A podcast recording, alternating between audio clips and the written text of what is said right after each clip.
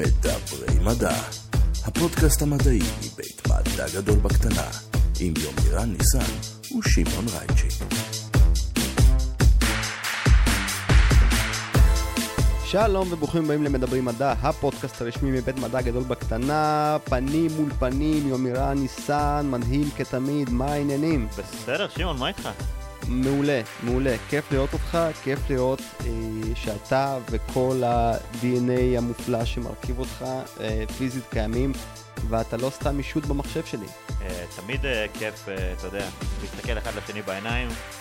להסתכל אחד לשני אה, בעיניים ולחתוך אחד לשני את הגנים בעזרת אה, חיידקים.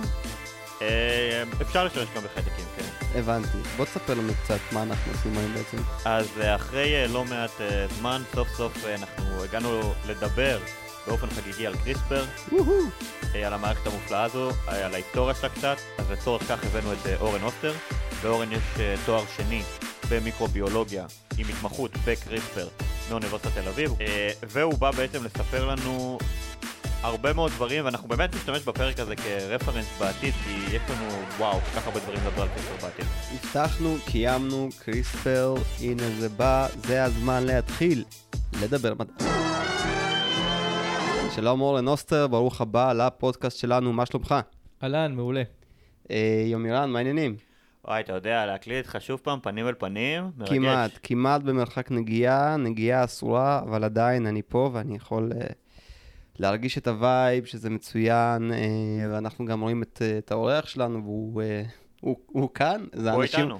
זה אנשים אמיתיים, זה לא צבא רובוטים, כמו שהתחלתי לחשוד שהכל הכל זה מזימה של הממשלה. אבל זה חצי חלום שלך. אה, כאילו, אתה יודע, צבא רובוטים, אז כאילו... הבנתי. אה, אורן, אה, מה יש לך לתרום לנושא צבא הרובוטים שלנו? אה, יש לי קורונה. אה, איזה יופי. יופי.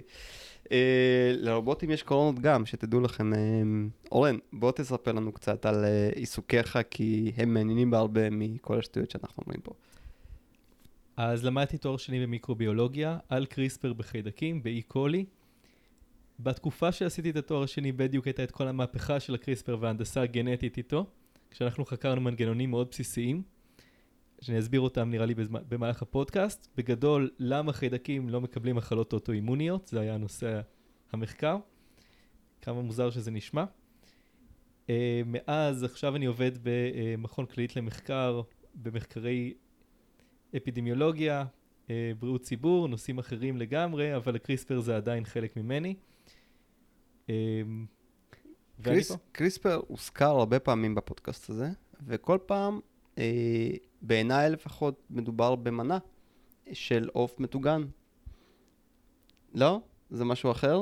כנראה, כי אני, אני לא, לא מכיר את המנה. אתה מכיר את המנה קריספר אה, מטוגנת? לא, זה לא משהו שמזמינים ב Kentucky Fried CRISPR, משהו כזה? אני לא יודע, אני ואורן תמיד אמרנו שאנחנו צריכים לעשות איזה שיטת, אה, אתה יודע, אה, קריספר אה, הומאופתי או משהו כזה, אז... אה, קריספר של הנפש. כן. זאת. מילה נכון. שהוזכרה המון, הבטחנו לכם פרק על קריספר כבר תקופה, והנה אנחנו כאן עם הטכנולוגיה המדהימה הזאת. בוא תן לנו introduction למה זה קריספר, למה קריספר וכמה קריספר? כמה קריספר זו שאלה ממש ממש טובה, האמת. כאילו, אה, אה, אנחנו נגיע לזה אולי בסוף הפרק. יאללה אורן. יאללה. אז למה קריספר, בסופו של דבר זה טכנולוגיית הנדסה גנטית, שהמקור שלה הוא בכלל מחיידקים. המקור של הקריספר, ואיך שאני הכרתי אותו בהתחלה, זה פשוט מערכת חיסון של חיידק. מסתבר שגם לחיידקים יש וירוסים שתוקפים אותם. יש להם אה, צרות, כמו שלנו יש קורונה, להם יש את הבקטריופאז'ים, ככה קוראים לווירוסים שתוקפים חיידקים. ויש להם עוד כל מיני חתיכות DNA אנוכיות, זאת אומרת שכל המשמעות שלהם זה פשוט לחיות בחיידק, למכר אותו ל-DNA הזה, ולהשתלט, לנצל אותו בשביל לעבור הלאה. והחיידקים, לפעמים הח- החתיכות DNA האלה והווירוסים האלה טובים להם, וגם על זה נדבר. ורוב הפעמים הם פשוט לא רוצים אותם, זה פשוט גוזל להם משאבים, יכול להרוג אותם אפילו אם מדובר פה בקטריופאז'ים אלימים, והם מחפשים דרכים, כמובן בצורה אבולוציונית, לא בצורה אקטיבית, כדי להתמודד עם הטפילים האלה. אז מה בעצם, אה, מה, מה המערכת הזאת? איך, גילו אותה? איך, אה, איפה מצאו אותה, איך, אה, איך כל הדבר הזה הגיע... עובד. עובד בעצם. אז את הקריספר בכלל גילו בביואינפורמטיקה. במילים אחרות, ריצפו את הגנום של האיקולי, הגנום שלנו, שלנו, של החיידקים, של כל דבר חי, מורכב מארבע אותיות, ארבעה בסיסים כימיים שאנחנו קוראים להם A, T, C ו-G.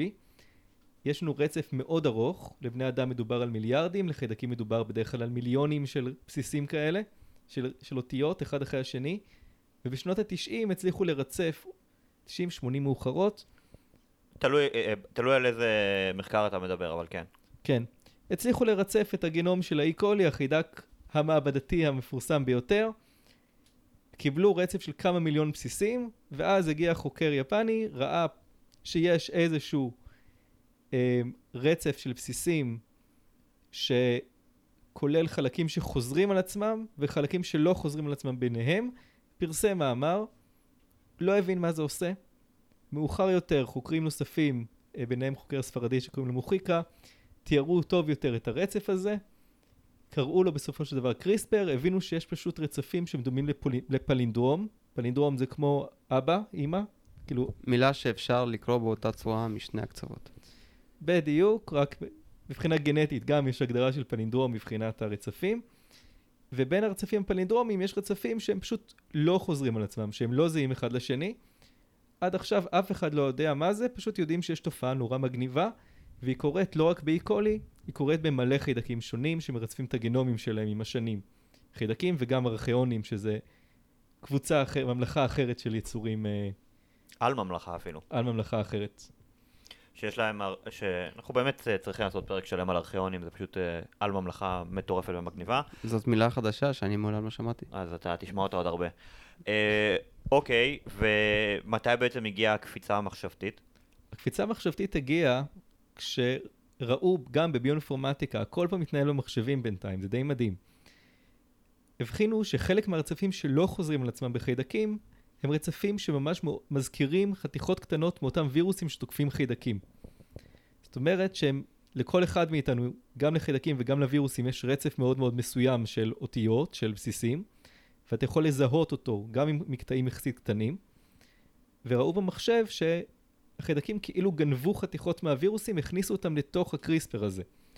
ואז עלתה המחשבה שאולי באופן תיאורטי, רק בשביל אה, לסבר את האוזן למאזינים, אתה בעצם מדבר, אומר שהקריספר, שמדברים עליו כטכנולוגיית הנדסה גנטית, כש, אה, כשדיברו בהתחלה עליו, אה, על קריספר, אה, מהמם. מיקרוביולוגים, בעצם הם דיברו על רצפים בתוך ה-DNA, בתוך החומר הגנטי של החיידקים, שמופיע באיזה שהם מקטעים פלינדרומים, וכשהשוו את המקטעים האלה אה, באמצעות ביואינפורמטיקה, באמצעות מד, אה, מחשבים, מצאו שמקטעים זהים להם נמצאים בעצם בנגיפים שתוקפים חיידקים. אנחנו מדברים על המקטעים הפולינדרומיים, לא על המקטעים לא. בין לבין. לא, לא, להפך. המקטעים הפלינדרומיים מבחינתנו הם המשעממים במרכאות כפולות, כי הם חוזרים על עצמם שוב ושוב ושוב. אוקיי. בין המקטעים האלה יש מקטעים מעניינים שהם לא חוזרים על עצמם. והם קודדים, כאילו, הם הגיעו מאיזשהו מקום. והצליחו לזהות שחלק מהמקטעים האלה אנחנו יודעים מאיפה הם מגיעים. הם מגיעים מווירוסים שתוקפים חיידקים, ואז הייתה מחשבה, רגע, אולי יש פה איזשהו זיכרון חיסוני, איזשהו אנטי וירוס. ואת החיידקים יודעים לזכור, לקחת באיזשהו מנגנון מופלא חתיכה קטנה מהווירוס, לזכור אותה באיזשהו רצף מאוד מוגדר, שמשמש כ- כמו בנק כזה, כמו שיש לך. כן. ו- ואז איכשהו להשמיד את הווירוסים האלה. רק נגיד שהמחקרים האלה באמת שכבר היו באזור תחילת שנות האלפיים הובלו על ידי אה, חוקר סופר מפורסם נקרא יוג'ין קונין כן. אה, מה-NIH האמריקאי. אם תסתכלו על כל מאמר נקרא לזה מיקרוביולוגי כבד נקרא לזה או ממש חשוב ב-15-20 שנה האחרונות כנראה שהשם שלו השתרבב לשם איכשהו אה, והוא זה שבעצם אה, פרסם את המאמר, את המאמר הזה או הוביל את המחקר הזה אה, אז, אז ההשערה בשלב הזה, זה שהחיידקים זוכרים את הווירוסים שתקפו אותם על ידי זה שהם בעצם משלבים אותם בתוך הרצף הגנטי שלהם כמעין תזכורת אה, לוח, אה, לוח שם כזה קטן עם אה, חתיכות אה, בדיוק. DNA, אה, לא לדבר עם הבחור הזה, לא לקבל צ'קים מווירוס. שלומי אה, אל תענה. שלומי אל תענה. בדיוק, אבל כל עד עכשיו כל זה היה רק במחשב, זאת אומרת אנחנו אפילו לא יודעים אם זה אמיתי.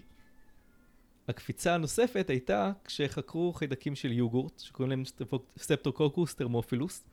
זה לא הסטרפטוקוקוס שלנו בגרון, זה חיידק שמכינים איתו כל מיני מוצרי חלב. והבעיה של תעשיית החלב הייתה שלפעמים מגיעים הווירוסים האלה, הורגים את כל החיידקים, והלך לך ה batch של היוגורט. צריך לזרוק אותו לזבל, או להכין ממנו משהו אחר, פחות טעים, ופל לימון, יותר טעים. חס וחלילה. הלו, הלו, הלו, תיזהר ימירן, תיזהר. יש אנשים ממוצאים שונים בפודקאסט הזה ממש.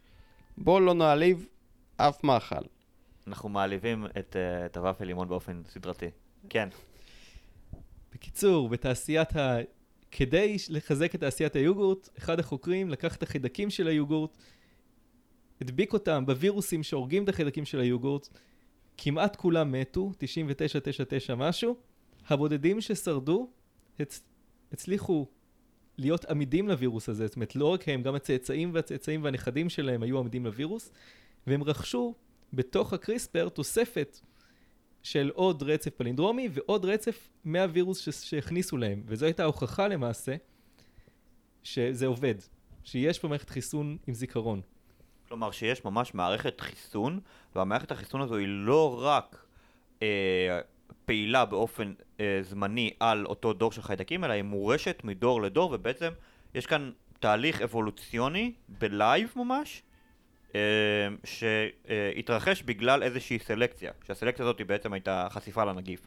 נכון, אבל זה מעבר לתהליך אבולוציוני, זאת אומרת, זה לא שנוצרה מוטציה אקראית שבמקרה הייתה דומה, דומה לווירוס.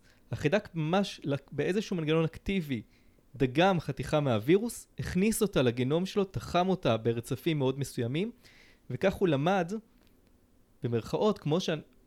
כן, הוא ממש למד להכיר את הווירוס. ואז אם ה... בעצם הבקטריופאג' הזה נכנס לתוך אותו חיידק, החיידק כבר יודע מראש שיש כאן איזשהו רצף שהוא לא טוב עבורו, והוא יודע להשמיד אותו באמצעות מנגנונים של פירוק של חומצות uh, גרעין. ממש ככה.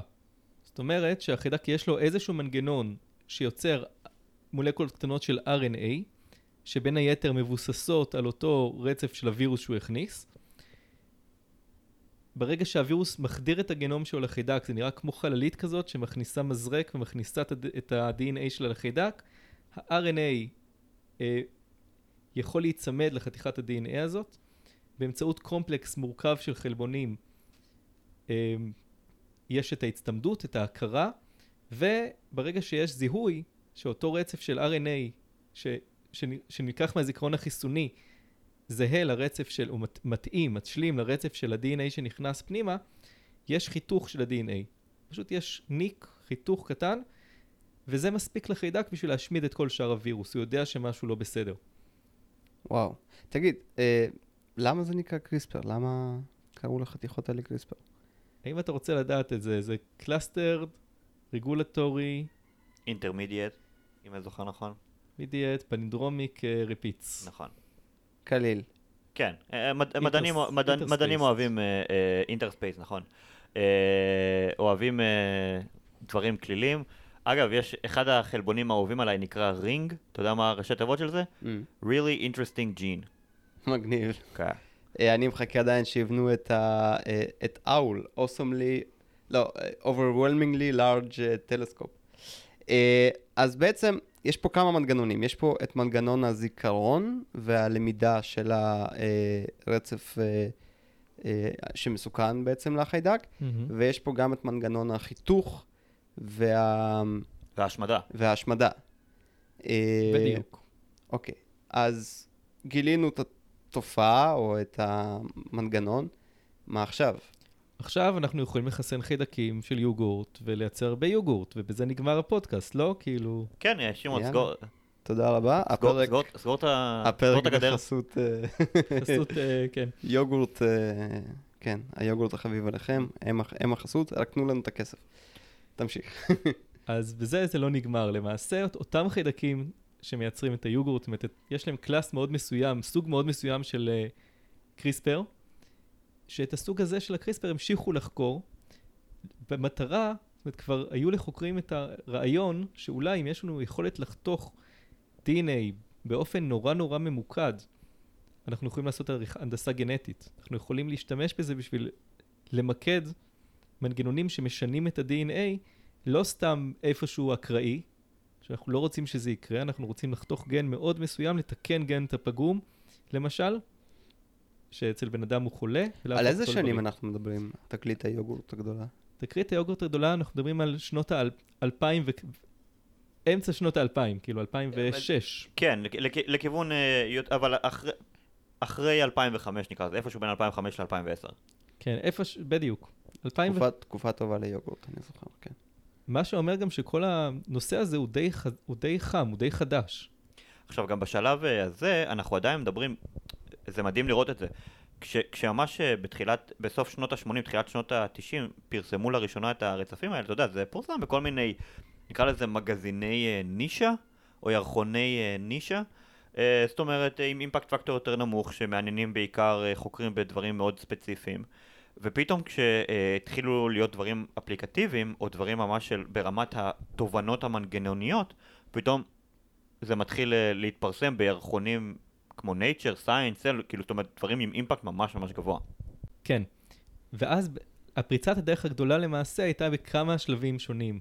קודם כל גילו, הצליחו לפענח את המבנה של הרכיבים של הקריספר בחיידקי יוגורט האלה, או בקרובים להם, והצליחו בחיידקים לבצע עריכה גנטית, זאת אומרת ממש להשתמש בקריספר הזה בשביל למקד לא רצף של וירוס, אלא רצף שאנחנו בחרנו, ייצרנו אותו באופן סינתטי במעבדה, אנחנו רוצים לחתוך לחיידק את הגן שהופך אותו לצהוב, אנחנו משתמשים בזה, מקבלים חיידקים שהם לא צהובים, למשל. חשוב, אם אתה רוצה לצבוע יוגורטים. אה, יש, יש אה, ל- אה, להנדסה גנטית בחיידקים, יש משמעות יישומית וכלכלית מטורפת. תחשוב על זה שלצורך העניין אפילו, לא יודע מה, ייצור של אינסולין על ידי חברות תרופות משתמשים בחיידקים מהונדסים גנטית. זאת אומרת, להנדס גנטית בצורה טובה יותר או יעילה יותר חיידקים, יש לזה משמעויות הן כלכליות והן מחקריות עצומות. זה נשמע, אתה יודע, הרבה מעבר לזה, זאת אומרת, אני מניח שזה גם הרבה מעבר לזה, אנחנו לא מדברים פה רק על... אה, זאת אומרת, כמה זמן לקח להבין שזה לא רק חיידקי יוגורט, אלא שכל דבר שיש לו DNA, שזה לא מעט, זה, לח- לחלק מהדברים בעולם הזה יש DNA, כמו הנמלה שעקצה אותי פה. אה, גן זואולוגי זה מקום אה, עם הרבה צורות חיים, מסתבר. אז להנדס גנטית חיידקים זה מאוד מעניין ומאוד חשוב. עדיין יש לנו די הרבה כלים להנדס גנטית חיידקים בצורה מדויקת, גם הרבה לפני, לפני שנות האלפיים.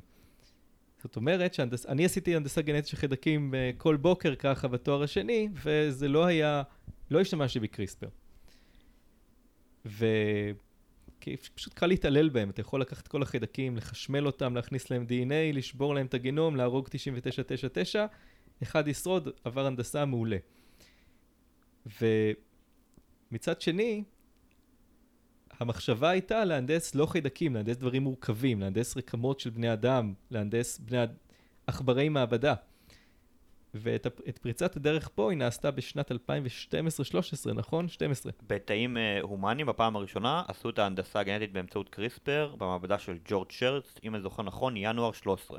אז אה, הייתה את הקפיצה הגדולה, הייתה את הקפיצה הגדולה, אחד מהמדענים, מאבות הקריספר, הוא בחור אה, סיני-אמריקאי צעיר, זאת אומרת, היום הוא צריך להיות בן 40, משהו כזה, באותה תקופה בשנות ה-30 מוקדמות לחייו, ששמו פנג זנג, שניהל מעבדה אחרי שהוא כבר עשה פריצות דרך בתחום אחר של אופטוגנטיקה, שעליו אה, בטח מתישהו יהיה לנו פרק. מתישהו יהיה פרק, תחום מאוד חזק בין מחקר על מוח, והוא החליט שמעניין אותו גם לחקור קצת ביולוגיה מולקולרית, חיידקים, ובמעבדה שלו הצליחו למעשה להתאים את מערכת הקריספר כדי שתוכל לפעול גם בתאים אאוקריוטיים, שזה תאים של בני אדם, צמחים, בעלי חיים, ולא רק חיידקים, וזו, פה התחילה פריצת הדרך הגדולה למעשה. אז מה היתרון? אם אתה אומר שיכולת לעשות הנדסה גנטית אה, בסבבה שלך, שקריספר, מה, הוא משאיר את ה... זאת אומרת, אתה יכול לעשות את זה על תאים בלי להרוג אותם? או... גם בשיטות אחרות אתה עושה את זה על תאים בלי להרוג אותם. למעשה קריספר זה לא השיטה היחידה להנדסה גנטית, זה גם לא השיטה היחידה המדויקת להנדסה גנטית, וזה חשוב להגיד. מה, אבל היא יחסית קלה לתפעול, והיא יחסית מדויקת. למה הכוונה מדויקת?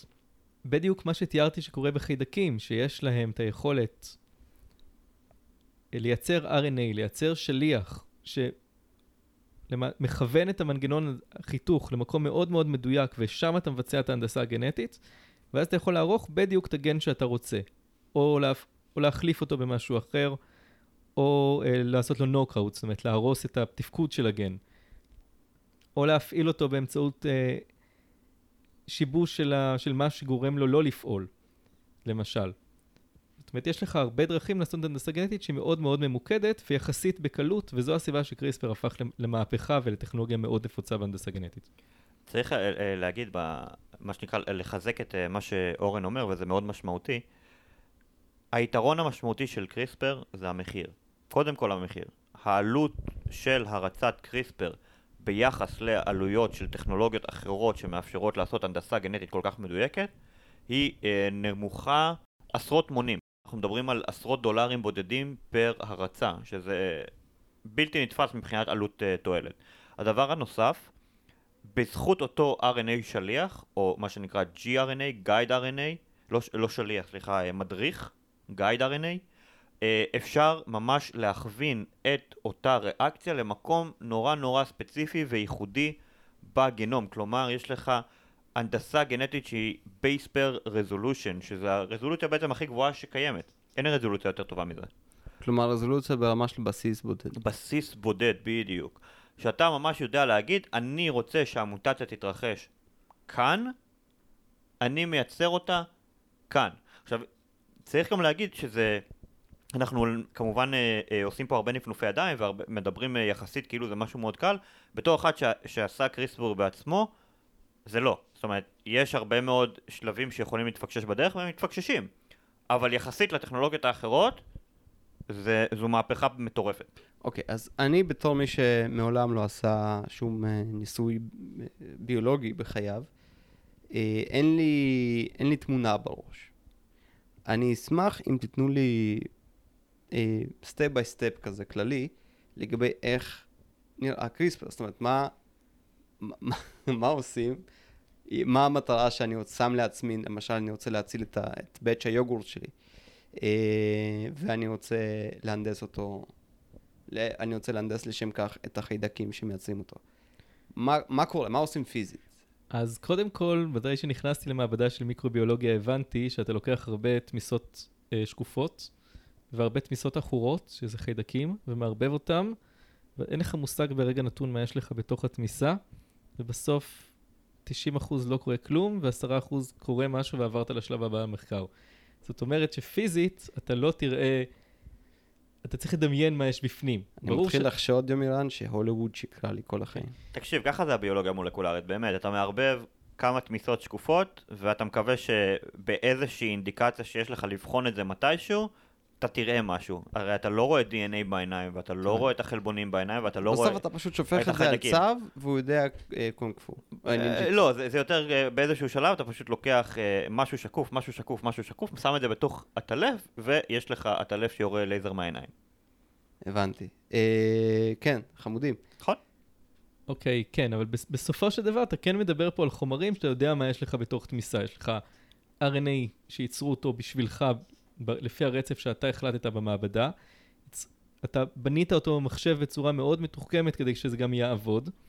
אתה צריך רצפים מסוימים שיהיו בתוך המערכת הזאת, לבחור, זאת אומרת, לבחור את הגן לא סתם אני רוצה לערוך כל מה שבא לי, אתה רוצה שיהיה לו מבנה מאוד מסוים שהקריספר מכיר. ועל זה, דרך אגב, כבר, כבר זה בעייתי, כי אתה לא רוצה מערכת שעובדת רק על רצפים מאוד מסוימים, אתה רוצה מערכת שעובדת על הכל. ויש הרבה עבודות היום על זה, לגרום לו, לקריספר, להנדס יותר טוב, על יותר בסיסים.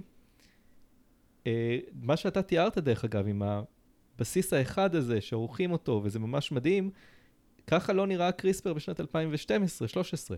זה מערכת, זה אומר שלקחו את החלבון ש, של הקאס 9, שעושה את העריכה הזאת של הקריספר, הרסו לו את האתר הפעיל, הרסו לו, כאילו, דאגו שהוא לא ייצר את האתר הפעיל, החליפו אותו באתר פעיל אחר שעושה עבודה על בסיס אחד, ובמילים אחרות, משכללים את המערכת הזאת כל הזמן בהמון שיטות מאוד מעניינות, כדי שהיא תעשה דברים מגניבים שהיא לא יכלה לעשות בחיידקים, ולא יכלה לעשות כשאנחנו רק התחלנו לעבוד איתה. כן, כש, כשמדברים בעצם על, על הקריספר, צריך להבין שזה, נקרא לזה, תובנה ביולוגית שעברה שכלול הנדסי אנושי. כלומר, אה, לא רק בר... זה- לא רק ברמה שאנחנו משתמשים בזה להנדסה גנטית, אלא אנחנו משתמשים בתובנות הביולוגיות האלה שהגיעו מאותו מחקר בסיסי, כדי לפן... לפתח ולשכלל אה, מערכת מאוד מאוד מתוחכמת, שהי... שעושים הרבה מאוד דברים, גם לדייק את הרזולוציה, אבל גם לשפר לדוגמה מה שנקרא off-target effect. זאת אומרת, אני לא רוצה שהמערכת שלי, שתכננתי אותה כמו שאורן אמר, ותכננתי את ה-RNA, ועשיתי הכל, ובדקתי במחשב שזה ישתלב בדיוק זה, אני לא רוצה שזה יפגע פתאום בנקודה אחרת. אני רוצה שרק הנקודה שלי תיפגע. וזה העניין החשוב. אז המערכת בגדול, אם אני מסתכל עליה ב... בצורה הכי אה, מופשטת, המערכת בנויה אה, משני חלקים מרכזיים. חלק מרכזי אחד זה כמו שדיברנו, ה-RNA, מולקולת ה-RNA המדריך, או ה-guide RNA, שיש בתוך אותו uh, guide RNA איזשהו רצף שהוא זהה לרצף ה-DNA של המטרה שלי. שאר ה-RNA הזה uh, הוא רצף קבוע שיוצר איזשהו קיפול מרחבי, שאותו קיפול מרחבי קורא לחלבון שהוא החלק השני של המערכת, שהחלבון הזה הוא זה שחותך בפוע- בפועל את ה-DNA. אלו שני החלקים המרכזיים של המערכת שלי. זה נשמע לי כמו... אה, אני נזכרתי משום מה במשחק רד אלרט, שהיית בונה את הפדים של הליקופטרים, ואז פשוט היה מגיע הליקופטר והיית אומר לו איפה לתקוף. אמ, יש אה, הרבה דמיון לזה. לא, כן. אני לא חושב אה, שזאת כאילו- הדוגמה מטופשת. לא, לא, זה- אבל- זה- זה אבל דווקא כן. דוגמה טובה. אני, תשמע, זה, זה, זה מאוד רחוק ממני, כן? אבל uh, אני מנסה uh, לשמוע את מה שאתם אומרים ולנסות uh, לחבר את זה גם להרבה מאוד דברים ששמענו כאן בפודקאסט. אז, uh, ובאיזשהו מקום כל הדבר הזה גם מאוד uh, מזכיר uh, מחשב בסופו של דבר. זאת אומרת, אנחנו מדברים פה על uh, רצפים ועל uh, קוד מסוים שהטבע או חלבונים כלשהם מבינים בשלב הזה אנחנו לא מדברים על על הטבע. לפעולה. בשלב הזה אנחנו כבר מדברים על משהו שאיזשהו אה, מסטרנט או דוקטורנט אה, תכנן במחשב שלו, לא, אבל התקשר לחברה כלכלית וייצרו לו את הרצף הזה במיוחד. מה שבסוף יקרא את הרצף הזה זה איזשהו אה, אנזים, נכון? שהאנזים הזה הוא אנזים, אה, כמו שאורן אמר, הוא אנזים שעבר שינויים והתאמות הנדסיות כדי לעבוד ביעילות הטובה ביותר. זה לא משהו שהטבע יצר, זו הנקודה החשובה. מה שכן חשוב להגיד, שהטבע יוצר לנו, בגלל שחיידקים זה משהו מדהים, זה מגוון עצום עצום עצום של יצורים. זאת אומרת, אם תחשבו על זה שכל בני האדם, תכלס, אנחנו חושבים שאנחנו מיוחדים, אנחנו דומים אחד לשני בגנום בכמה? 99... 99.8, 9, משהו כזה אחוז? משהו כזה, ולעומת זאת, אתה לוקח שני חיידקי אי קולי, ש- שניהם אתה קורא אי קולי, שניהם נראים לך אותו דבר, אתה מסתכל על הגנום שלהם, אתה יכול לראות הבדלים של עשרות אחוזים לפעמים בין חיידק לחיידק בתכולה, בגנים שלו. זה מדהים, בעיקר אה, בהתחשב במה שאמרת לגבי זה שכמות הבסיסים שיש להם סך הכל היא הרבה יותר קטנה. כן, זאת אומרת, כל, כל בסיס שמשתנה זה, זה, זה, זה אחוז הרבה יותר גדול. אבל יותר מזה, הם גם יכולים להחליף גנים בצורה מאוד קלה, לספוג גנים מהסביבה מחיידקים אחרים לגמרי ולשלב אותם. זאת אומרת, זה ממש מפעל אה, לשונות גנטית ולהמצאה. וזה אומר שגם חוקרים שבודקים, שחוקרים מערכות קריספר ורוצים להנדס מערכת חדשה לגמרי, ורוצים שהיא לא תהיה מוגנת בפטנט של אף אחד, דרך אגב. הם ילכו ויחפשו חיידקים בכל מיני מקומות אקזוטיים. למה במקומות אקזוטיים ולא בביוב ליד? כי אתה רוצה לנסוע למקום אקזוטי, ליילוסטון, אתה לא רוצה שישלחו אותך לביוב ליד, כי, ה- כי, כי הראש מעבדה מתקמצן. אבל לא, גם כי שם יש חיידקים עם כל מיני התאמות מאוד מיוחדות, לסביבות מאוד מיוחדות. מה, ש... מה שהכוונה, זאת אומרת, אתה כנראה תמצא במקומות שהם אה, סביבות אה, אקסטרימיות, זאת אומרת, אה, ילוסטון עם גייזרים ודברים בסגנון הזה זה אחד, אה, ארובות גיאותרמיות, אה, חיידקים אולי שנמצאים בסביבות הארקטיות, אה, סביבות קיצון. קיצור, הבנתי למה אלכס לבנקו נסע לפפואה, ניו גיני, מה, כן. חסר לטעות פה בחצר? נכון? אה, תגיד, אה, וגם שאלה שהיא אולי קצת אה, בעקבות מה ששמעתי עכשיו. למה חיידקים יכולים להרשות לעצמם כזאת שונות? כי הם כאלה קטנים, כי בעצם ייצור מורכב, אם אתה משנה משהו קטן, כל המערכת יכולה לקרוס כמו פירמידה וחיידק. אוקיי, אז, אז יש בעיה, לא נורא. האמת שזו שאלה טובה, זאת אומרת, זה, קודם כל זה משהו שאני באמת לא חשבתי עליו בעבר, למה הם יכולים להרשות לעצמם, אבל בגדול כן, אתה יכול, יש למשל זני אי קולי שמייצרים לך במעבדות, שהם מה שנקרא גנום מינימלי. חתכו מהם כל מה שלא צריך בשביל שהם יגדלו. במעבדה הם גדלים טוב, אם תבלע אותם, כנראה הם לא, לא ישרדו טוב מול כל החיידקים הקשוחים של הבטן שלך, שיש להם כל מיני פקטורים להתמודד עם מערכת החיסון, להתמודד עם חום, עם קור, עם חומצה.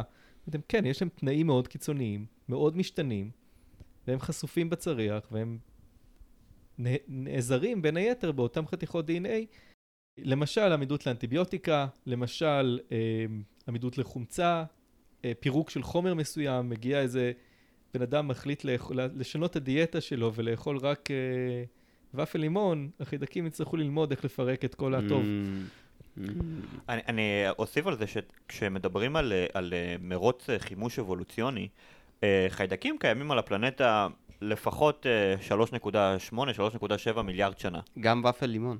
אני מקווה שלא. זאת אומרת, הם למדו איך להתמודד עם הסביבה האגרסיבית של, של הקיום פה על, על כדור הארץ בצורה ממש ממש ממש טובה. בטח בהשוואה למין כל כך צעיר כמו המין האנושי. ולכן יש להם הרבה מאוד uh, יכולות אדפטיביות נורא נורא מוצלחות, שחלק מהיכולות האלה זה גם לאבד או לקלוט uh, חלקים מגנום uh, באופן uh, מאוד, uh, נקרא לזה, מתירני. ספונטני. מתירני יותר. Uh, עכשיו, אוקיי, אז הגענו לשלב שיש לנו איזושהי מערכ, מערכת uh, הנדסה גנטית, לאיפה אנחנו מתקדמים מפה? למה, מפה ההתקדמות היא מאוד מאוד מהירה. זאת אומרת, קץ... זאת אומרת, הייתה לנו איזושהי אה, עליות אה, ליניאריות קטנות, עכשיו אנחנו בגידול המעריכי. עכשיו זה מתפוצץ. העקומה יוצאת מכלל שליטה. לגמרי. זאת אומרת, זה מתחיל בהנדסה של תאים, של תרביות תאים. מהר מאוד, תוך פחות משנה הגיעו להנדסה של ביציות של עכברים. לא, לא, אה, לפני העכברים עוד היו דגי זברה, ואז מחקר של... זברה? זברה פיש. זברה פיש.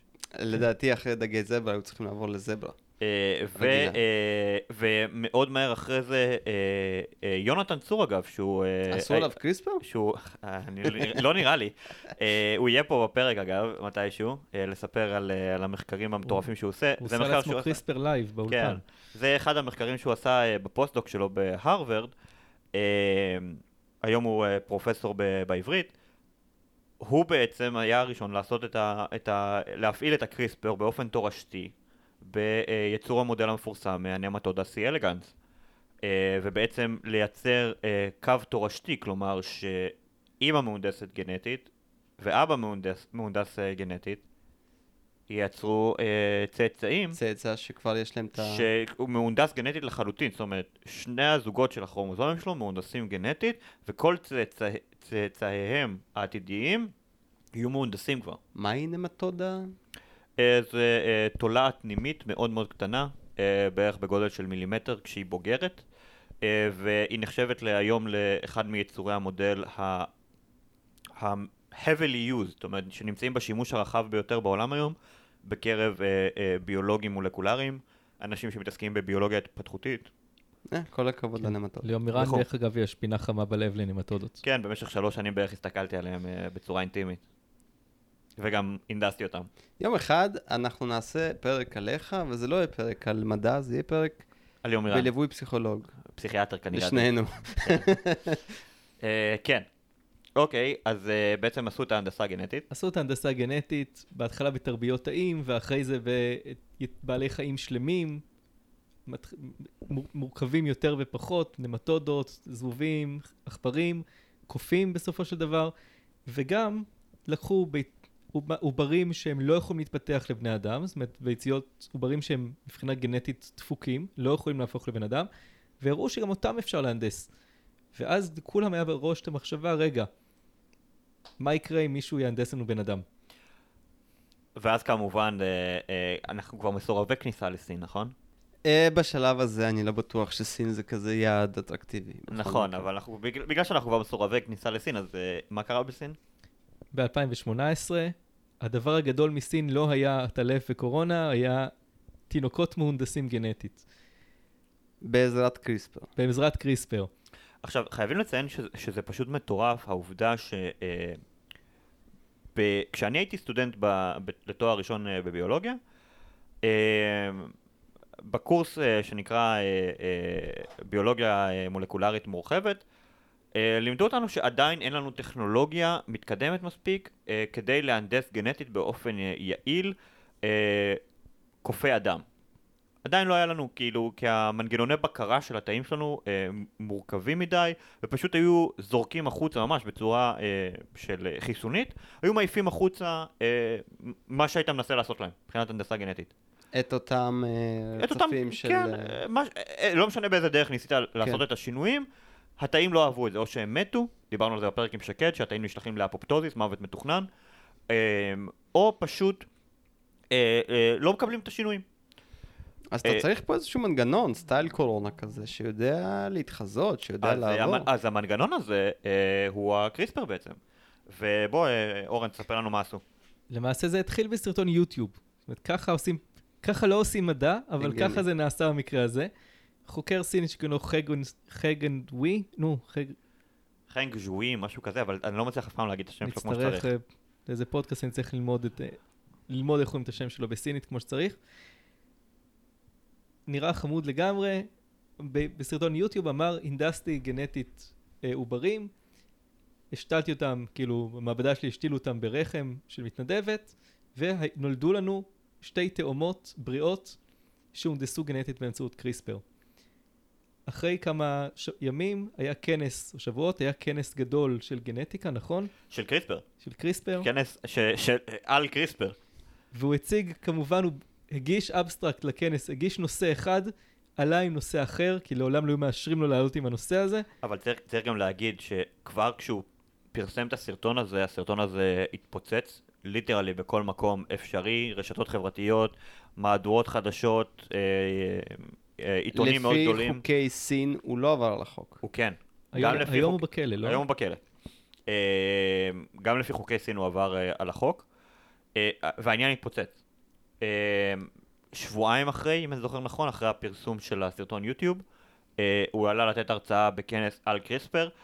אה, צריך להגיד שאם אני זוכר נכון, את הפוסט-דוקטורט שלו, הוא עשה באוניברסיטת אה, רטגרס, שהיא אוניברסיטה מאוד איכותית בארצות הברית. המנחה שלו היה מעורב, לא? והשמועות מדברות על זה שהמנחה שלו לפוסט-דוקטורט היה, מעורב בנושא הזה. זאת אומרת, הוא ידע והוא עקב וליווה. והכנס כאילו פשוט, תחשוב כאילו שמכנס ביולוגי מנומנם אה, מהסוג שאני ואורן היינו, ב, אתה יודע, ברבים אה, כאלו, פתאום, אתה יודע, עיתונאים מכל העולם כזה מפוצצים את האולם המרכזי ואתה יודע, נדחסים פנימה. וקודם כל הקהל לא היה אוהד, זה חשוב להגיד. אנשים, העולם המדעי מאוד מפחד מאנשים כאלה, שינצלו מה שנקרא לרעת הטכנולוגיה, בשביל להנדס, לעשות איזשהו ניסוי בבן אדם, לעזוב הנדסה גנטית, לתת חיסון, לתת תרופה, צריך אישורים של אתיקה, צריך לראות שהבן אדם באמת הסכים לזה, שזה לא מסוכן בשבילו. אף, אף ועדה אתית היום, עם הטכנולוגיה הקיימת, לא הייתה נותנת אישור להנדסה גנטית של תינוקות. צריך, צריך להגיד אפילו יותר מזה. בשביל לקבל אישורים לניסויים כלליים בבעלי חיים, עזוב רגע בני אדם, בבעלי חיים צריך לקבל אישור אתי מסודר. תמיד. ויש ועדה שיושבת, ולרוב הבקשה, בטח הראשונית, תידחה. יבקשו הרבה מאוד תיקונים, יבקשו הרבה מאוד הבהרות, הרבה מאוד הערות, ורק שהוועד, ה- ה- ששכנעת את הוועדה שהכל טיפ טופ, יאשרו לך את הניסוי. ואתה צריך לשכנע בכל בעל חיים שאתה עושה עליו את הניסוי, למה אתה צריך את המספר הזה של הבעלי חיים. כן, אנחנו דיברנו על זה גם, על נכון. הקלות של אה, עבודה עם עכברים מול קופים. נכון. ב- בין היתר מהסיבות האלה. נכון? ואז, עכשיו תחשוב שפה כבר, כדי לעשות איזשהו טיפול, שלא לדבר על טיפול כל כך חדשני וכל כך לא, לא בדוק בבני אדם, צריך לעבור מסכת uh, סיוטים, אפילו במדינה לצורך העניין כמו, כמו סין, שיחסית האתיקה נקרא לזה לא, לא דבר הכי... לא נר לרגליה. כן. רגע, אבל ש... מלא שאלות. רגע. הילדות בסדר? עד כמה שאפשר לומר? אז ככה, הוא טוען שהן בסדר. קודם כל, ברגע שזה התפוצץ, אנשים עדיין שאלו אם זה בכלל אמיתי, הוא יכול להיות שהוא שקרן כפייתי. ככל, הוא לא פרסם כל, את התוצאות באף מאמר מדעי. אף פשוט, מא... פשוט לא נתנו לו. לא נתנו לו? כן, בגלל שאין, בגלל שאין לו אישור אתי, כן. לא נתנו לו לפרסם בשום ירחון אה, לגיטימי. הגיוני, הגיוני. מה- ועם זאת, מכיוון שגם הייתה חקירה וגם היו שותפים כנראה בפרויקט די, אנשים די רציניים, אז המחשבה היא כיום שזה אמיתי. אה, הוא דיבר דרך אגב על הריון נוסף שאין לנו מושג מה קרה איתו, אם בכלל נולד, נולדה עוד תינוקת, זה הריון הפסיק, לא יודעים. הבנתי. ויש מידע לגבי איך הוא התגבר על כל אותן בעיות של אה, השימוש בקריספר בבני אדם והתאים המתוחכמים שלנו? אז ככה, אה, הבעיה העיקרית שמדברים עליה זה האפשרות שיש, שהעריכה הגנטית, קודם כל נגיד מה הוא בכלל ניסה לעשות. יש את המחלה, את מחלת האיידס, שזו מחלה די נוראית שנגרמת על ידי וירוס שנקרא HIV. היה לנו אה, פרק אה, ממש אה, לא מזמן. פורסם. למעשה בשבוע שבו אנחנו מקליטים את הפרק הזה. אז uh, תאזינו לפרק, אחלה פרק. זהו, ויש אנשים שהם עמידים לרוב הזנים של ה-HIV בצורה מאוד חזקה, שיש להם פשוט מוטציה בגן מסוים, שהוא הדלת שדרכה הווירוס ה-HIV נכנס לתוך התאים, אחת הדלתות, ואם יש לנו מוטציה בדלת הזאת בשני העותקים שלה, זאת אומרת גם, קיבל, גם מה שקיבלנו מהאימא וגם מהאבא, נהיה מאוד מאוד עמידים לרוב הזנים של ה-HIV, שזה די מדהים, זה אומר שאפשר להתפרע. אה, בצורה כזו או אחרת, או להיות נקרא לזה פחות, כאילו, פחות זהירים. פחות זהירים, עדיין יש המון מחלות אחרות, ונעזוב את הנושא הזה, אבל בגדול, אותם אנשים, ודווקא דרך אגב מדובר בחלק גדול יחסית מהאוכלוסייה ממוצא אירופאי, שזה די מדהים, כי היינו מצפים שהמוטציה הזאת תופיע איפשהו במדינות שבהן HIV מאוד נפוץ. יש מחשבה, דרך אגב, שאותה מוטציה עזרה גם להתמודד עם החידק הדבר אי שם בימי הביניים, ובגלל זה זה כל כך נפוץ באוכלוסייה אירופאית, אבל ממש סטינו מהנושא. בכל מקרה, החוקר הסיני, מה שהוא ניסה לעשות זה לחפש זוגות שבהם האבא הוא נשא HIV, לא חולה איידס, זאת אומרת הוא מטופל בתרופות והוא בסדר, האימא בריאה, ומאיזושהי סיבה הם נורא מפחדים שהילדים שלהם עתידיים, גורלם יהיה כמו הגורל של האבא, זאת אומרת הם יהיו נשאים, יצטרכו לקחת תרופות וכולי. הוא פרסם את ה... אמ, פרסם בכל מיני כפרים, בכל מיני מקומות שמחפשים מתנדבים להיות אה, להנדסה גנטית. הגיעו כמה זוגות, לקחו מהאבא את הזרע, ניקו אותו מכל הווירוס של ה-HIV, זה חשוב להגיד. לקחו מהאימא את הביצית, יצרו הפריה, ואז את הביצית המופרית ביצעו עליה את ההנדסה הגנטית באמצעות קריספר. ניסו להוריד את הדלתות האלה, זאת אומרת, לדפוק את הגנים שדרך התוצר שלהם ה-HIV נכנס לתא, מתחבר לתא ונכנס פנימה, וככה ליצור בן אדם שהוא עמיד באופן מלאכותי ל-HIV, ממש כמו אנשים שבאופן טבעי יש להם את המוטציה. ואז יש, שתי בעיות פה. א', האם זה יעבוד?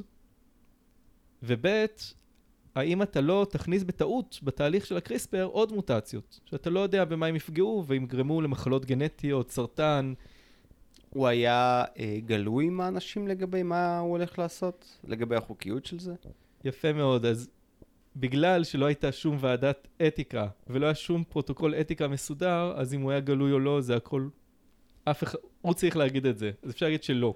זה, א', זה הכל ספקולציות, דבר שני, ש... וצריך גם להגיד את זה בצורה מאוד משמעותית, תחשוב שאני עכשיו בתור, אה, לא יודע מה, אה, חוקר, אה, דוקטור, פרופסור, whatever, בא לאנשים מאיזשהו כפר בסין, שהם הדיוטות לנושא וכנראה גם לא בעלי איזשהו רקע מדעי נרחב, או אינטרנט? או אינטרנט אפילו לצורך העניין, כן? וגם אינטרנט בסין. כן, כן.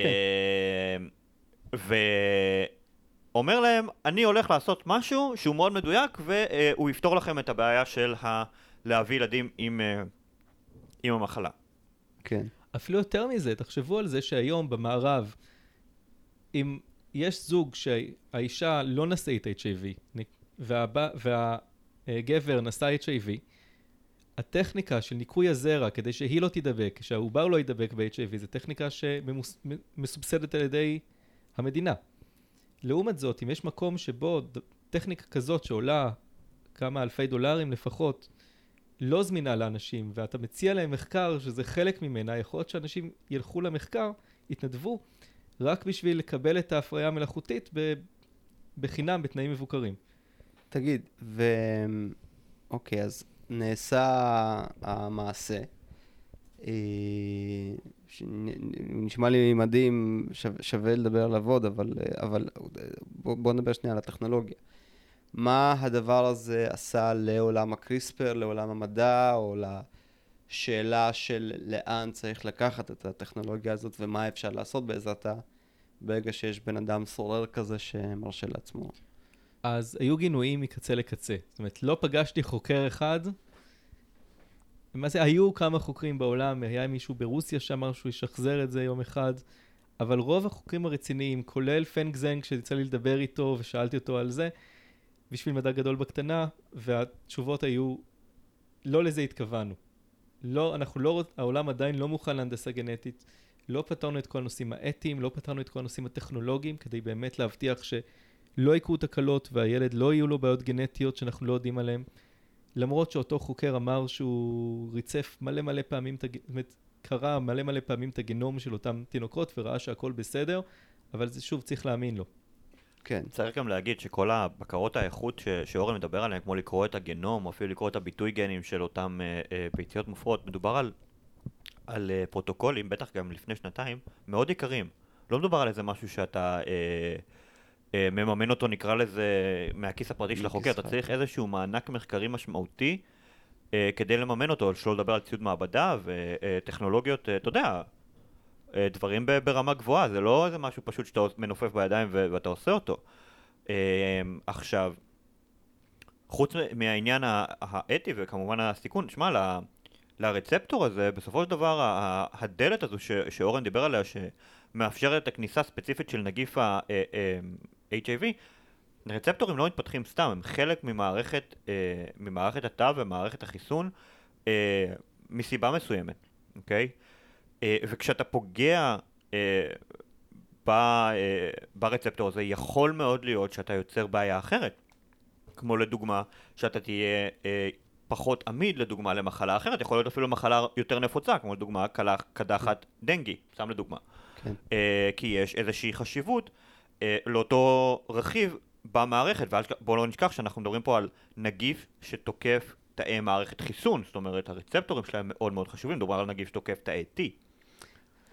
עדיין אבל נשמע לי כמו מקרה שבעצם אה, האיר לפחות באיזשהו זרקור גם את הפוטנציאל, גם אולי אה, חידד את הסכנות והבעיות, ונשמע כמו משהו ש... על, על דרך השלילה בעצם שם הרבה אנשים על אה, איזשהו מסלול מחקרי מסוים כדי שהדבר הזה, או הפוטנציאל שהטכנולוגיה הזאת מבטיחה, יתקיים, אז איפה אנחנו היום? שנת שלוש שנים בסך הכל אחרי המקרה הזה. איפה אנחנו היום? אז קודם כל, אז קודם כל באמת עד היום לא היו עוד אה, הנדסות, הנדסה גנטית של בני אדם שאנחנו יודעים עליה. טוב שכך. וטוב שכך. אני חושב שבאמת עולם המדע אה, הוקיע בצורה מאוד משמעותית את הניסוי הזה על כל ההפרות האתיות שלו. כמות ההפרעות האתיות היו באמת עצומות. בין היתר גם HIV, וזה חשוב להגיד גם לקוראי, לשומעים, זה לא מה שזה היה בתחילת שנות ה-80. רוב האנשים שהם נשאי HIV היום, במדינות המערב לפחות, הם מטופלים היטב, הם חיים הרבה זמן, הם בריאים, ואין סיבה לסכן בצורה כל כך מטורפת חיי אדם, ספציפית בשביל HIV. אם היינו עכשיו עם תחילת שנות ה-80 היינו יכולים לדבר אחרת אולי. כן, אבל בסדר, זה, אני מניח שההסתכלות הייתה הוכחת יכולת, ולא... דו, דווקא לקחת משהו שהוא זה לא... נט, זה נטו הוכחת יכולת, אבל חשוב, כן. גם, חשוב גם, לי באופן אישי, ובכללי גם ציינו את זה אה, לא מעט פעמים ב, בכל מיני פלטפורמות, טכנולוגיה ותגליות מדעיות, בטח כמו שאני רואה את זה וחווה את זה, אתה יודע, מה, מעניין היסטורי בתגליות מדעיות, Uh, הטכנולוגיה uh, והמדע לא יכולים uh, to be contained, לא יכולים להיות, אתה יודע, מוכלים באיזשהו מקום, מישהו ידחוף ויפרוץ את הגבולות. בקטע של הנדסה גנטית בבני אדם אני באמת חושב ש- שהעניין האתי הוא, הוא, הוא מטורף, אבל כשאנחנו נחצה את, ה, את המדרגה הזו, לדעתי זה משהו ש, שיגיע. יכול להיות שלא, כמובן, לא מחר, לא מחרתיים, אפילו ב, יכול להיות שלא ב-20-30 שנה הקרובות, אבל כמו שאני רואה את זה, זה בדרך, זה יגיע, ושמע, אני חושב שאם יעשו את זה באמת בצורה נכונה וחכמה, זה יכול למנוע ולסייע להרבה מאוד אנשים למנוע הרבה מאוד סבל, כי תחשוב שאם אתה היום מוריד בסך הכל מוטציה של בסיס אחד, שזה סופר פשוט היום יחסית בקריספר, אתה יכול לבטל לדוגמה אה, cystic fibrosis, או תלסמיה, או המופיליה, וזה דברים שהם כאילו פוגעים בהרבה מאוד אנשים. אני נזכר במשפט שמיוחס לאיינשטיין אה, על פצצת האטום, שאילו הייתי יודע מה זה יעשה, הייתי נהיה נגר. אה, פוטנציאל הנזק הוא כמובן אה, בלתי נתפס, יחד עם העובדה שהטכנולוגיה הזאת, אני מדבר על תורת היחסות, המדע שאיינשטיין הביא, מן הסתם היום היא חלק בלתי נפרד מחיינו, ואני מניח שכמו שאמרת, זה פשוט יהיה עניין של זמן. לא רק זה, זה גם הציל הרבה יותר אנשים מאשר אה, הרג. אם, אם אתה מסתכל על. פצצת, האטום שהרגה, בוא נגיד אה, באופן מיידי בערך 100 אלף איש, בוא נגיד מהנשורת כן. ומחלות נלוות עוד כמה מאות אלפי אנשים. בהערכה הכי כאילו זהירה שיש, היא הצילה הרבה הרבה הרבה הרבה יותר. נכון. הנקודה שלי היא שבסופו של דבר זה עניין של אה, מה אנחנו בוחרים לעשות איתו, לאיזה כיוונים אנחנו לוקחים את המדע שלנו ואיך אנחנו באופן כללי מסתכלים על, על מדע ועל הכוח והסכנות שהוא טומן בו. אני אתן דוגמה, יש היום אישה אפרו-אמריקאית שקוראים לה ויקטוריה גריי, שסבלה ממחלה נורא קשה שקוראים לה אנמיה חרמשית, מחלה גנטית שמי שסובל ממנה, גם הד... כדוריות הדם שלו הופכות לצורה של חרמש, לצורה של ירח כזה, וסותמות כלי דם וגורמות לנמקים בכל מיני מקומות, והדם לא מוביל חמצן כמו שצריך, אז סובלים כל הזמן מחוסר בחמצן ואשפוזים.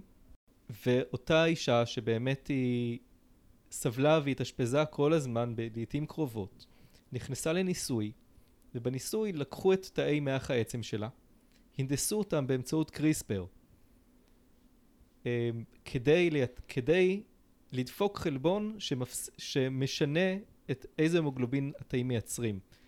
התאים שלנו בשלב העובר, כשהיינו עוברים, ייצרו המוגלובין מסוג שנקרא המוגלובין עוברי. באיזשהו שלב נולדנו והם הפסיקו לייצר את המוגלובין עוברי כמעט וייצרו בעיקר את המוגלובין הבורגר שלנו. מה שלמדו זה שהמוגלובין העוברי אצל חולי אנמיה חרמשית, המחלה הקשה הזאת, הוא תקין ואז אם מייצרים אותו תאי הדם שלהם יהיו תקינים. ולמעשה יש תרופות שגורמות לגוף לייצר יותר המוגלובין עוברי אבל עדיין זה תרופות, יש להם תופעות לוואי, יש להם יעילות מוגבלת. ומה שעשו זה הנדסו את התאים שלה כדי שיפסיקו לא לייצר את ההמוגלובין העוברי, זאת אומרת באמצעות קריספר חתכו והרסו את הגן שמונע מאיתנו לייצר המוגלובין עוברי. נתנו לה כנראה איזשהו טיפול כימותרפי שהורג את מח העצם החולה שלה, החזירו לה את מח העצם אחרי שהוא עבר הנדסה גנטית, לייצר את ההמוגלובין העוברי, והיום פרס, כתבות שפורסמו ממש בחודש האחרון מתארות אותה ואת המסע שלה כבן אדם בריא. והיא הראשונה שבעצם עברה טיפול כזה? היא הראשונה שאת השם שלה אנחנו יודעים בתקשורת, אבל היא לא היחידה למעשה. זה ניסוי שכבר נערך יותר משנה, יש כמה, חול, כמה מטופלים בצורה לגיטימית, אני מקווה הפעם. בצורה לגיטימית בארצות הברית ובאירופה. אה, הכל ב... גם, למעשה זה שתי מחלות. אנמיה חרמשית שהיא מאוד נפוצה אצל אנשים מוצא אפריקאי, ובטא טלסמיה, שגם אצל אנשים מוצא אירופאי. ונראה על פניו שזה עושה פלאים, וזה רק אחת מהטכנולוגיות שמשתמשים בקריספר לריפוי גנטי. צריך גם להגיד, אה, אה, וזו הנקודה הממש אה, חשובה, קריספר הוא תורשתי אם וכאשר הוא נעשה, או כמובן בכל תאי הגוף, בדוגמה, בדומה למה שנעשה עם התינוקות המהונדסות גנטיות הסיניות, כלומר עוד בשלב שהן ביצית מופרית אחת, או לחילופין, אם ההנדסה הגנטית נעשית ישירות על אה, האזורים שמייצרים את תאי המין, כלומר או השחלות או הספרמטוגוניאן סטם סל שנמצאים באשכים אצל אה, גברים.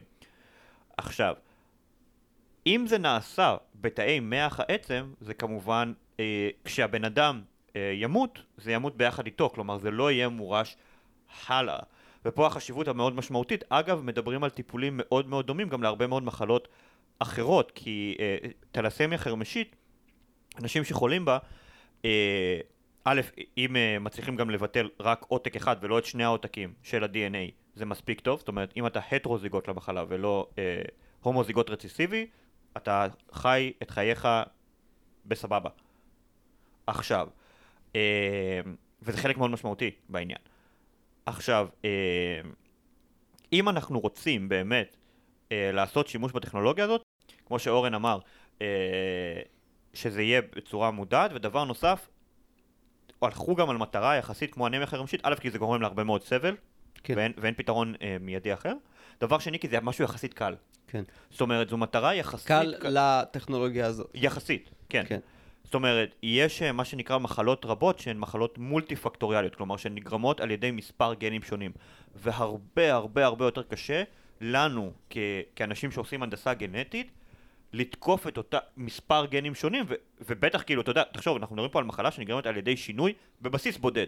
שינית את הבסיס הזה חזרה למה שהוא היה, או שהפעלת את הגן שלא היה פעיל, שמע, ניצחת. זה נשמע כמו נקודת התחלה מצוינת ל... אה, לביסוס הוכחת היכולת והפוטנציאל שיש לטכנולוגיה, וגם אה, נשמע כמו נקודת סיום טובה לפרק המרתק הזה.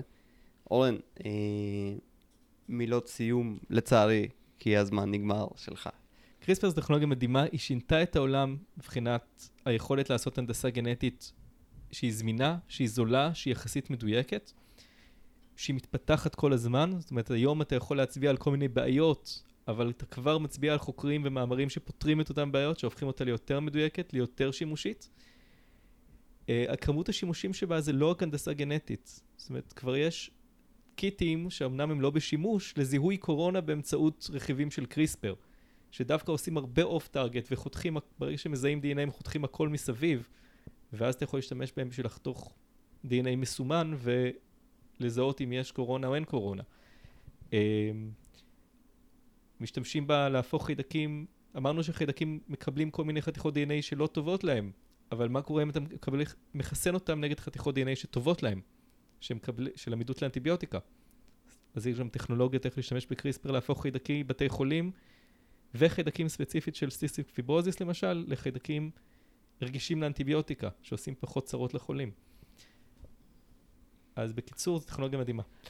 צריך גם להגיד שמדובר פה על, על אה, אורן אה, באמת, אה, ונגענו בפרק הזה באמת, על, על קצ- קצה הקרחון זה אפילו לא זה, ויש לנו בעתיד המאוד לא רחוק הרבה מאוד חוקרים שיספרו לנו עוד על הטכנולוגיה הזו ועל המחקרים שלהם, אבל מה שכן צריך זה, זה שהטכנולוגיה הזאת היא כל כך מדהימה ש, שאנשים משתמשים בה לדברים הזויים מלערוך גנטית וירוסים עד לערוך גנטית RNA, לערוך גנטית DNA במקומות הזויים.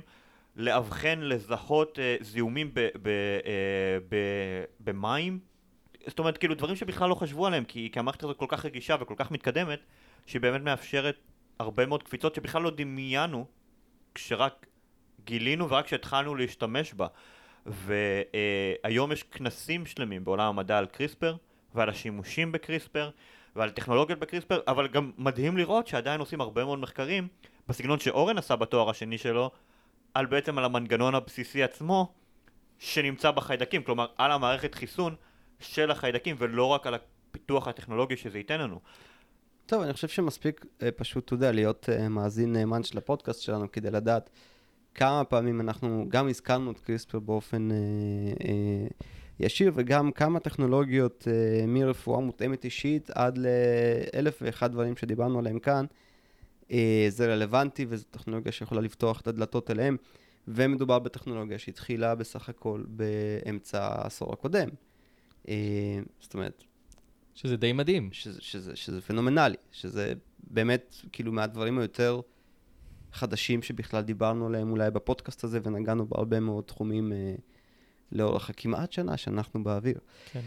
אורן, אה, זה היה פרק שחיכינו לו הרבה זמן ולא אכזבת, אה, מה שאומר אה, תפנה לך מקום בלוז אי שם בעתיד.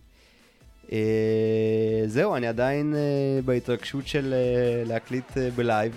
אנחנו שומרים למי שתוהה על כל כללי הזהירות, אנחנו שומרים על מרחק, אנחנו שומרים על מסכות.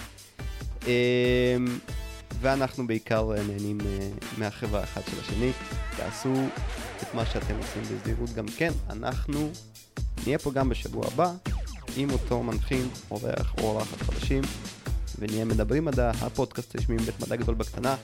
עד אז, תשמרו על קשר, ויאללה ביי.